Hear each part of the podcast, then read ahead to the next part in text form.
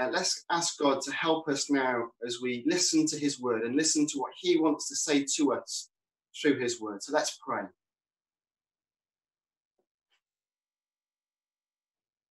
Heavenly Father, you know all the people who are watching this video. You know all about us. You know why we've uh, logged on to, to this channel you know what we are looking for. You know what kind of week we have had. And you know what we need to hear this morning. So please speak to us by your Spirit. Thank you that you are a God who speaks. You're not silent. We know uh, your words, we, we know uh, your mind because you revealed it to us in the Bible by your Holy Spirit. And by that same Spirit, please speak to us today. In Jesus' name we ask. Amen. I want to start with um, a little scenario for the children to think about. Uh, so, kids, if you are watching, are you listening? Uh, this bit is particularly for you. So, I wonder whether you have been doing a little bit more watching of screens on something like this, um, a, a Kindle or iPad or the TV or a computer since we've been locked down than you would have done before. Put your hand up um, if you've been doing more screen time than you would have done normally. Uh, I know our children have. Uh, some of that is because some of your learning might be on a screen uh, maybe uh, your school set you some tasks to do um, on a computer program or, or, some things online for you to learn, or maybe you've been watching things on YouTube or uh, on the, the BBC uh, and you've been doing your learning on a screen. But also, there's more time, isn't there? Because uh, we're at home and maybe you just have been doing more watching than you normally have done. But you know what? As parents, it's our job uh, to make sure that you don't do too much of watching and too much of, of things like that, even though they, they can be good and be watching good things. Um, it's our job to make sure that you don't do too much of that. So just imagine that uh, you've got to a certain point in the day and your parents or your grown ups in the house have said, right, that's enough now. Uh, we need to put the screen away. But I promise that you can have some more screen time tomorrow. So you're just going to have to wait. But you can't wait. Because you, you just so want to watch that next program or play that next game, and you can't wait. So what you do is you sneakily, when you think the grown-ups in the house aren't looking, you go and get the screen and you sneak it away to somewhere where you think your grown-ups can't see it and you start watching. Now, you know what? Grown-ups have an annoying habit of knowing when you're doing things wrong. We just, just sometimes we just have like these antennae that we know uh, if you're doing something wrong. So you get found out. Because do you think that was a good thing or a bad thing. To take the screen when you've been told no more watching, but you took it anyway to have a look and to, to carry on watching. Was that a good thing or a bad thing? Thumbs up if you think it was a good thing, thumbs down if you think it was a bad thing. Hopefully, you've all got your thumbs down. There was a bad thing. And because it was a bad thing, and hopefully you won't copy that, you get told you can't have any screen time tomorrow now because you didn't trust us to give you the screen time that we think that you need and is good for you, and you can't have any more screen time tomorrow. You see, when we fail to trust people, when people want to do things that are best for us, and we try and do things our own way, it usually goes badly. But you know what? even grown ups do this. You see, we, we don't learn as we get older. Uh, we still struggle to trust people.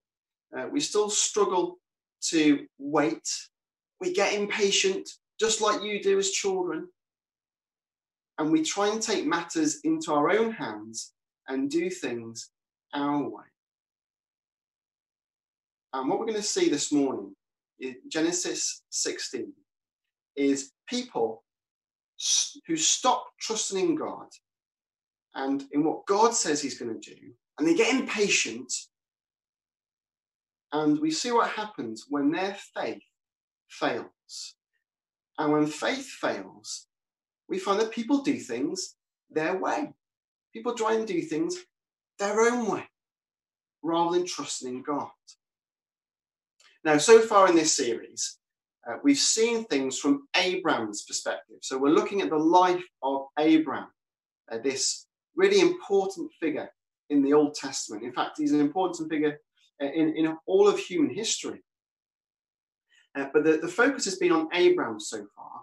But now the camera shifts from Abraham to Sarai, Abraham's wife.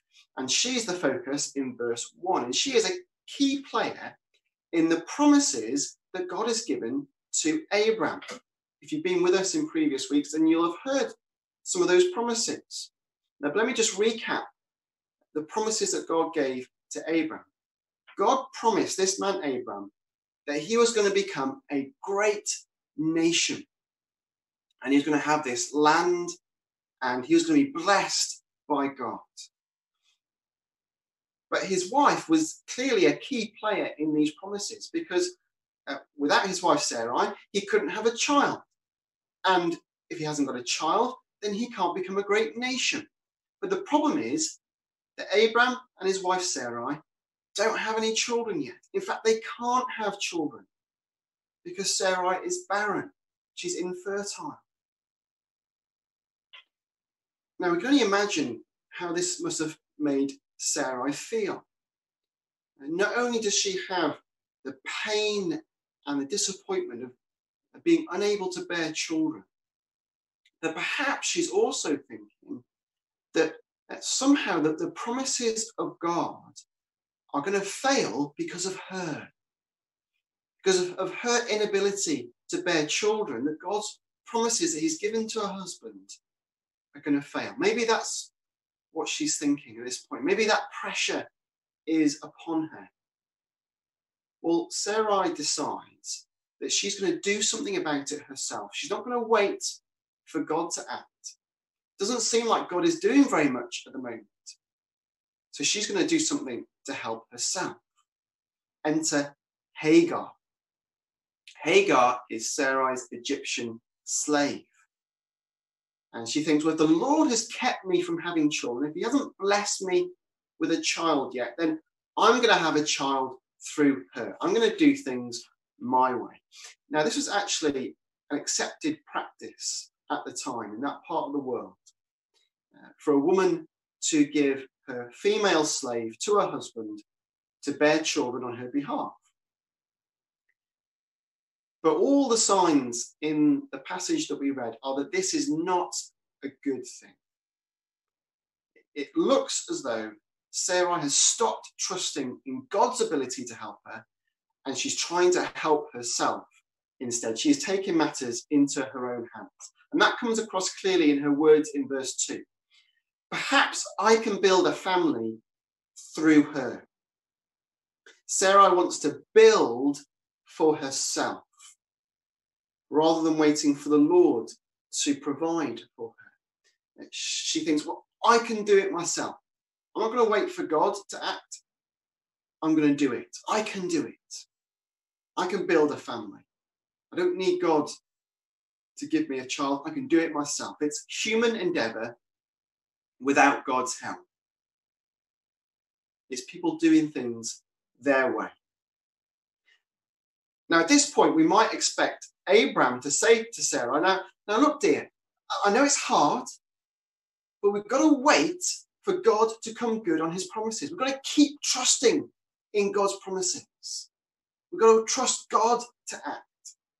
But that's not what Abram says. In fact, he agrees with Sarai. Verse 2 says that Abram listened to the voice of Sarai. Now, That's bad.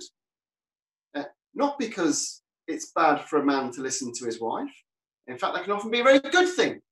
And maybe sometimes we need to listen more to our wives. But in this particular case, it was a bad thing that Abram listened to Sarai because of what Sarai wanted to do. She wanted to do things her way. She wanted to take a course of action that was going against God's will and God's purposes. Now, Abraham should have been taking the lead. He should have been pointing his wife back to the promises of God and encouraging her to trust in God. But Abraham fails to do this. And in fact, we find that he does the exact same thing that Adam does in the Garden of Eden, back in Genesis chapter 3. In Genesis chapter 3, verse 17, we see the same words are used here in Genesis 16, verse 2. Both Adam and Abram listened to the voice of their wives instead of the voice of God. And just to reinforce that link back to Eden and to show us that this is a bad thing, Sarai does the exact same things that Eve does in relation to her husband, Adam. Verse 3 in Genesis 16, it says that Sarai took Hagar and gave her to Abram. And Eve also took the fruit, the forbidden fruit that God said not to eat, and she gave it to Adam. Now, we might be thinking at this point, well, where has Abraham's faith gone? Because back in the last chapter in Genesis 15, we see that Abraham believed in God's promises, even when it was hard for him to believe in God's promises, even when it looked like God wasn't acting on his promises. Abraham believed and he was credited as, as being righteous in God's sight. So, what's happened to Abraham's faith? Well, look again at verse 3. And we're told that by this point, Abraham had been living in Canaan, in the land that God had told him to go to, for 10 years. So the gap between Genesis 15 and Genesis 16 it isn't a short one. There's a good few years that have passed. And a whole decade has passed since the promises were first given to Abraham back in Genesis 12. What's the longest you've ever had to wait for something? Maybe a few months, uh, a few years perhaps, five years. Well, how about a whole decade? Having to wait 10 years for something that you really longed for, something so important that, that your whole life and your future depended on it. And you're being made to wait for it. At this point, it seems like Abraham's faith has been stretched to breaking point. Can he wait any longer for God's promises to come true? Well, this was a way of helping God along. This was a way of, of helping God's promise for a son, for a child to come true. But God doesn't need our help. You see, this delay was all part of God's plan. He wanted to show Abraham and Sarai that the, the promised child, this child who would bring blessing to the whole world, would not come through human endeavor, but through the power of God. You see, God was waiting for a certain point to arrive, that the point of impossibility, uh, the point where it was impossible, humanly speaking, for Abraham and Sarah to do this themselves, to, to bring forth a, a child themselves. And he wanted to do that to show Abraham and Sarah and to us today, because uh, Chris read at the start of our service that what is written in the Old Testament is also for us to show us that anything is possible for God. That when you reach the point where it's impossible for human beings, that it's still possible for God at that point. And this child would come not through human endeavor, but he would come through the power of God. But it seems like Abraham and Sarai's faith in the impossible has failed. They failed to wait, they failed to trust in God to act. Their patience has run out. And we find that when faith fails and people do things their own way, that people end up getting hurt as a result. Sarai and Abraham's decision to have a child through Hagar causes collateral damage to their relationships. It sets off a chain reaction of pain. So, after falling pregnant, Hagar starts to despise her mistress in verse 4, and Sarai suffers as a result of Hagar's behavior in verse 5. And that causes a rift between Sarai and his wife and her husband Abram, because Sarai blames Abram for Hagar's behavior. And that leads to Abram washing his hands of responsibility, and he gives Sarai free rein to mistreat Hagar, which then leads to Hagar fleeing from the home. So you can see how an initial failure to trust in God and in his promises leads to damage further down the line. It leads to damaged relationships. And that's what happens ultimately when, when we try to do things our way, when we try to act um, in our own strength and take matters into our own hands, we end up getting hurt. And often we hurt other people. Now, this might be a good point just to step back from the story a moment and just to acknowledge that uh, from our modern day perspective, there's a whole load of ethical questions here that we might be asking. So there's the fact that Sarai has a slave in the first place. We know from our modern day perspective that slavery is wrong. In fact, Christians have com- campaigned against slavery in the past. And then there's the question of, of, of Hagar being treated so badly by Sarai. Sarai is obviously abusing her power and her authority here. And there's the fact that Abram takes another wife. That's polygamy. It's illegal in our modern society. And Hagar is being used as a surrogate mother, uh, seemingly without her say so. She has no choice in the matter because she has no rights. She's a slave. But what this passage does, it, it just leaves all of those ethical questions that might concern us today unanswered. And all we get is the loose ends that aren't tied up. All we get is the messiness of this situation and these damaged relationships just left on show. And you know what? That, that's one of the things that I love about the Bible. You'd have thought that Moses, who, who is the writer of Genesis, uh, looking back to the history of Abraham, uh, the, the founding father of the nation of Israel that Moses is leading at this point as he's writing it, that he would want to present Abraham, the father of the nation, in the best possible light. That uh, all the skeletons in the cupboard would be hidden away, and we get a, a, shining example of, of virtue um, in this family.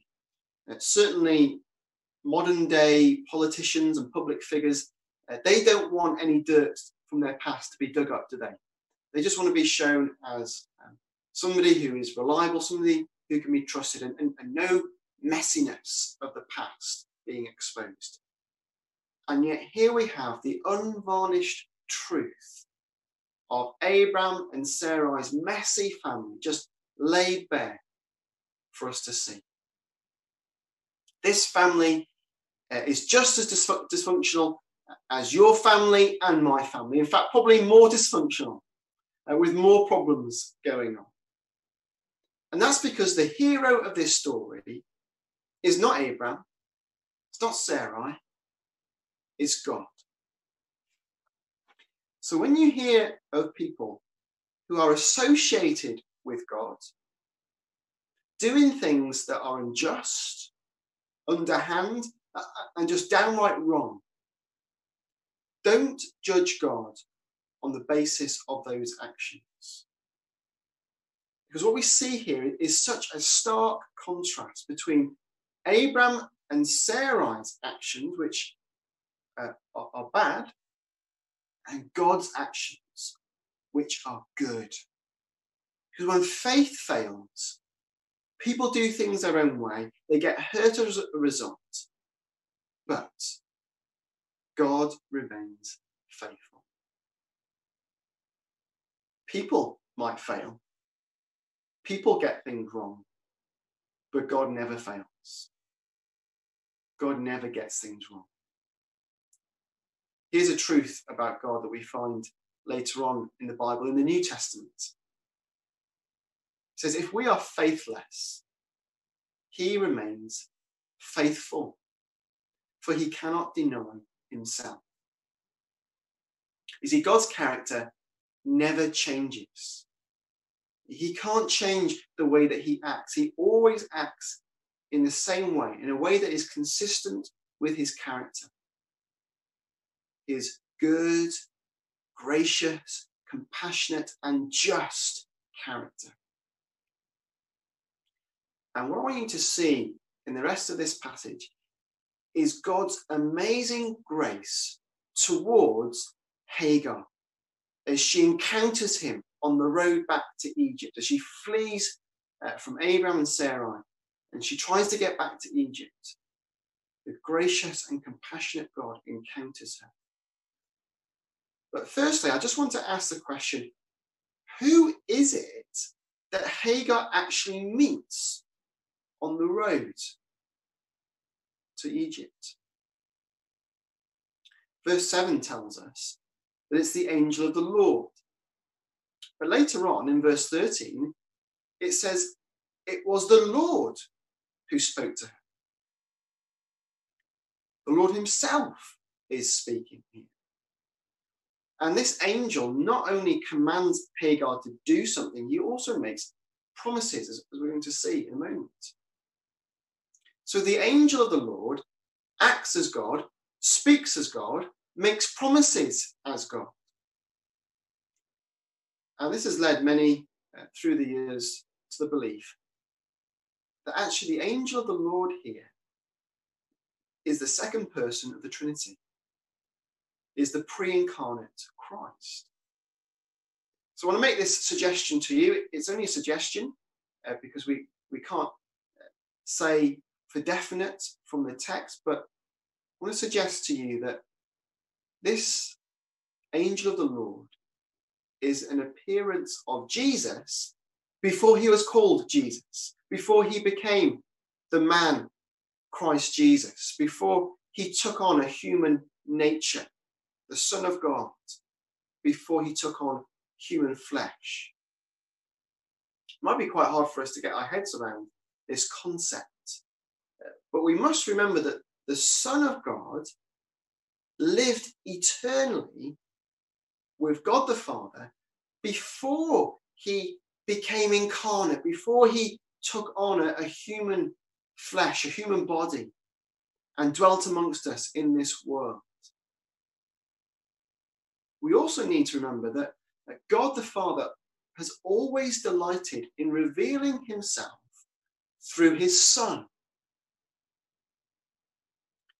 His Son is the one that, that he sent into the world to show us his glory, to reveal who he is.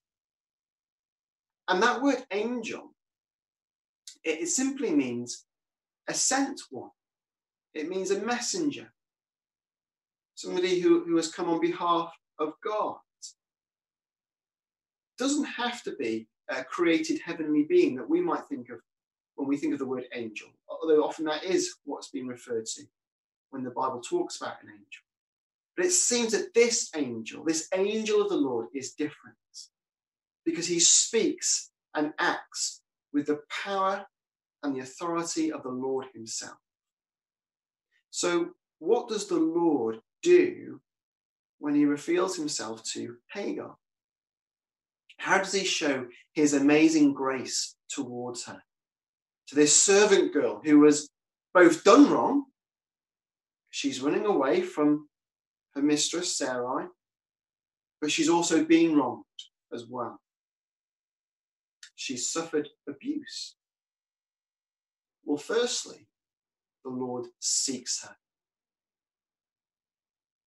Fact that the Lord finds Hagar suggests that he was seeking her. That's what God does. He seeks. We might imagine that Abraham and Sarai breathed a sigh of relief when Hagar left their home. Perhaps they thought, well, phew, uh, we're glad that that's over and done with. That, that was a, a mistake. Uh, we, we can see that now. Uh, we can see all of the damage that, that decision caused. And now the problem has gone away. Hagar has left. And all the strife, all the turmoil has disappeared. But God doesn't forget about Hagar. God is still interested in Hagar. He still has plans for Hagar. He seeks after her and he finds her. In the grand scheme of things, Hagar was pretty insignificant. She's a slave, a female slave. She's the lowest of the low in that society and she's lost. She's in the wilderness. She's in no man's land. And she is without a home and a people. She's left one people and she's yet to find another people. But the Lord seeks her. And the Lord's question in verse 8 highlights her lostness, her, her need to be found. The Lord says, Where have you come from? And where are you going? Now, if you go into the centre of Lincoln and you go to uh, the Brayford waterfront, you know, where, where the Odeon is and, and, the various restaurants and shops around the water, uh, there is a bridge near the waterfront.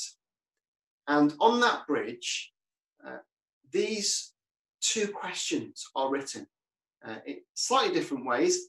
On one side of the bridge, it says, Where have you been? On the other side of the bridge, it says, Where are you going? And those questions are being posed to people travelling on their boats in and out of the Brayford. But you only ever see one of those questions at once. Uh, you see one question as you go in, and you see the other question uh, as you go out. And the fact that the Lord is asking both of those questions in the same sentence to Hagar shows that, that she's nowhere. She hasn't reached her destination. She's in limbo. She is between one place and another. She is lost. She's in the wilderness. She doesn't belong anywhere. But it's in this place that the Lord finds her. Because he seeks those who are lost in the wilderness. those who have no place to call home. Those who are stuck in limbo. I guess we all feel a bit like that at the moment, don't we? We all feel a bit lost. We all feel like we're in limbo. This is why the Son of God came into this world as a man. He came to seek and to save those who are lost. He is the good shepherd who seeks after lost sheep, sheep uh, who are, uh, have lost their way, that they're neither in one location or the other. They're in limbo. And this shepherd finds the sheep and he brings them home. And that's what the Lord wants to do for Hagar. Now that he has found her, he wants to bring her home. He wants to take her back to Abraham and to Sarai. And that's what the Lord says when he speaks to her. So the Lord seeks and he also speaks. He calls her by name, he addresses her personally. She is not just a slave to God, she's a real person with a real identity, and he is interested in her. And he wants her to return home, to submit to her mistress Sarai, even though she's been treated so badly by Sarai. And we might find that a strange command from God. We might think, well, that's not a very kind thing for God to say to, to Hagar, to go back to a place where you've suffered abuse. But we need to understand why the Lord is telling Hagar to do this.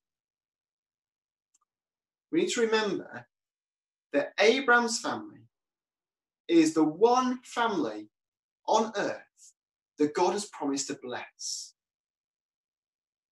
This family is at the epicenter of God's purposes and God's plans for the whole world. And to be outside of this family means you are outside of God's blessing and God's purposes. So it's actually a gracious thing for God to say to Hagar to return to Sarai and to Abraham. He's telling her not to return to a place of, of mistreatment. He's telling her to return to a place of blessing. That's what's unique about this situation. And just to give Hagar the confidence to go back and to assure her that, that she, even as a slave woman, has a part in this blessing that's been promised to Abraham, God adds a promise to the command. Just as he did for Abraham back in chapter 12, he gives her a promise I will increase your descendants so much that they'll be too numerous to count. If you were with us last week, then you'll recognize that that same promise was given to Abraham. So we could be asking and thinking now could Hagar's son be the child of promise? Could it be through Hagar's son that God would bless the whole world? And look at what the Lord says in verse 11 You are pregnant and you'll give birth to a son. You shall name him Ishmael. Now, if you're familiar with, with the Christmas story and uh, particularly the account in Luke's gospel of when uh, the angel Gabriel comes and meets Mary, then, then you might recognize those words. It, it's very similar to the way that God speaks to Mary. You will conceive, you'll give birth to a son, you shall call his name Jesus. Jesus was going to be the ultimate child of promise. So, could this child, could Hagar's child, be the child of promise that God said would he, he would give to Abraham? Well, no.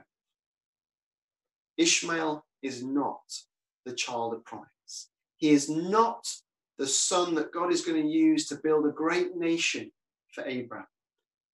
There's another son yet to be born. We're going to meet him um, in the coming weeks. But this just shows us how rich God's grace is. That this is not the promised child, and yet God is promising great blessing on this child and his future family. His grace and favor abound even to those who are outside of the line of, promise. And we, we see that still today through God's common grace to all people. So the Lord sees, uh, he, the Lord, sorry, the Lord seeks, he speaks, and he also hears. The Lord hears in verse 11.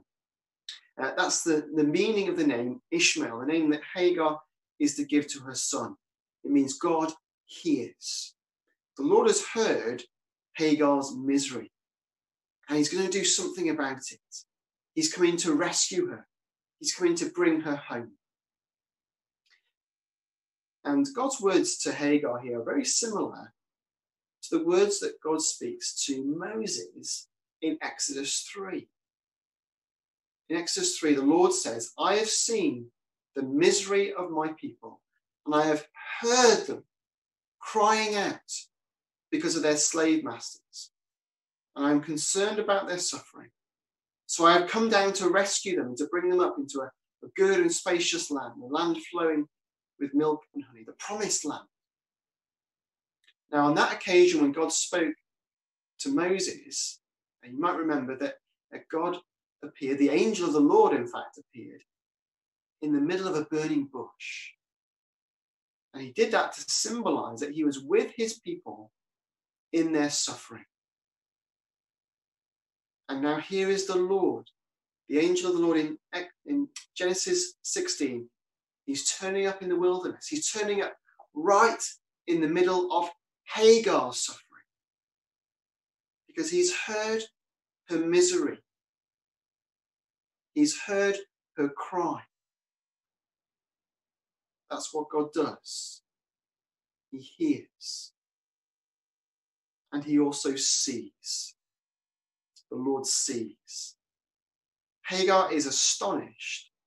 The Lord himself, the Lord who had appeared to her master Abram, was now appearing to her, to an insignificant slave woman. But this is the God who sees all people.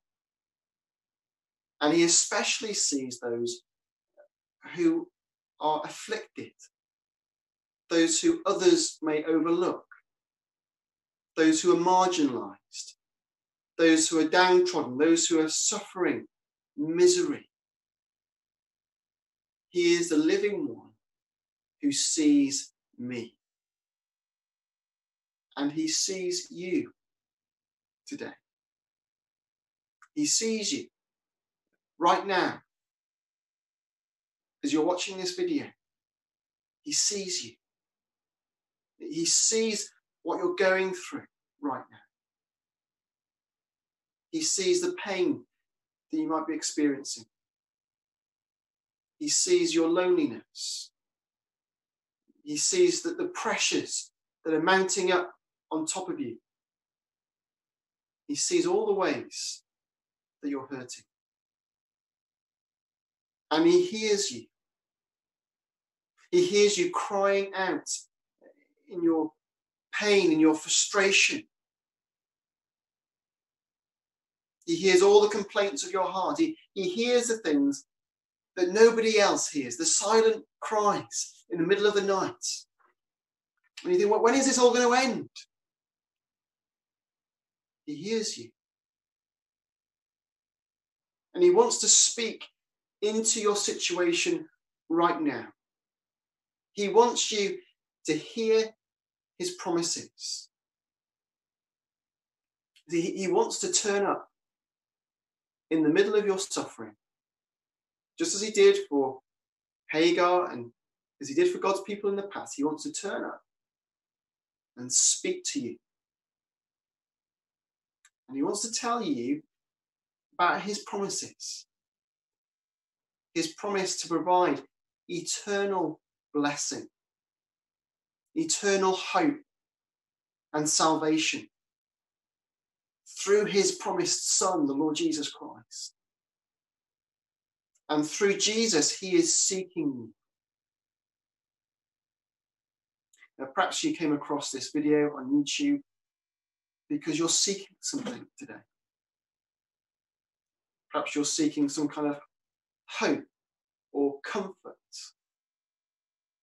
Perhaps you're seeking God. But you know, the truth is that God is seeking you. He is the God who seeks after people. And he specializes in seeking after people who have lost their way. He specializes in seeking after those who are harassed and helpless, in seeking out those who cannot help themselves. They've got to the end of their tether and they see no way out. People who are crying out in their misery. He seeks those kind of people. Jesus is seeking people who are wandering in the wilderness. He is seeking you. And he wants you to know this morning that however badly you've messed up, however big your failures, that his grace is bigger. That his grace is bigger than even your biggest sin. His grace is sufficient to forgive those sins, to cleanse you from those sins and from the guilty conscience that you might have because of those sins. His grace is big enough to reach out, to rescue you, and to bring you home. And you know what else this God does? The God who seeks and speaks and hears and sees, he also provides. We see that right at the end of Genesis 16. The Lord who provided a son for a man who is 86 years old can also provide for you. Wherever you're going through today, God can provide for you. You can trust Him. You can trust Him to remain faithful even when you fail. So don't put your, your hope in your own efforts. Don't try to take matters into your own hands. Don't try and get out of uh, whatever misery or desperation you might be going through yourself at the moment. God has provided for you. God has provided his son for you. He's provided his son to take upon himself all of your sins and all of your failures, all the ways that you have messed up by taking things into your own hands, all the way that you have hurt other people and have hurt yourself. Jesus has taken all of that on himself on the cross. He's borne the blame and taken the punishment on himself. So we can be free of that burden that our failures cause us and, and the misery that they bring us. So don't run ahead of God. Don't try and take matters into your own hands like Abraham and Sarah did. Because ultimately you will end up getting hurt and you'll probably end up hurting others as well. Put your hope in the faithful God, in the God who is seeking you, in the God uh, who sees the God who speaks, the God who hears, and the God who can provide for you.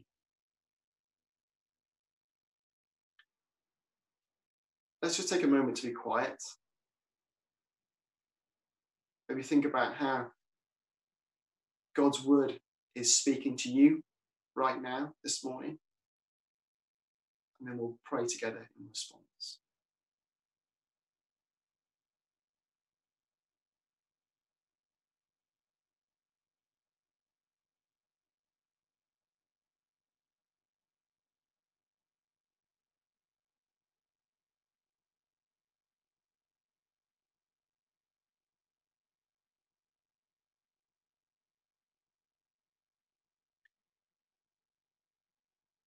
Thank you for speaking to us this morning, Heavenly Father. Thank you for your word that is living and active, and your word that never returns to you empty. It always does what you've intended it to do.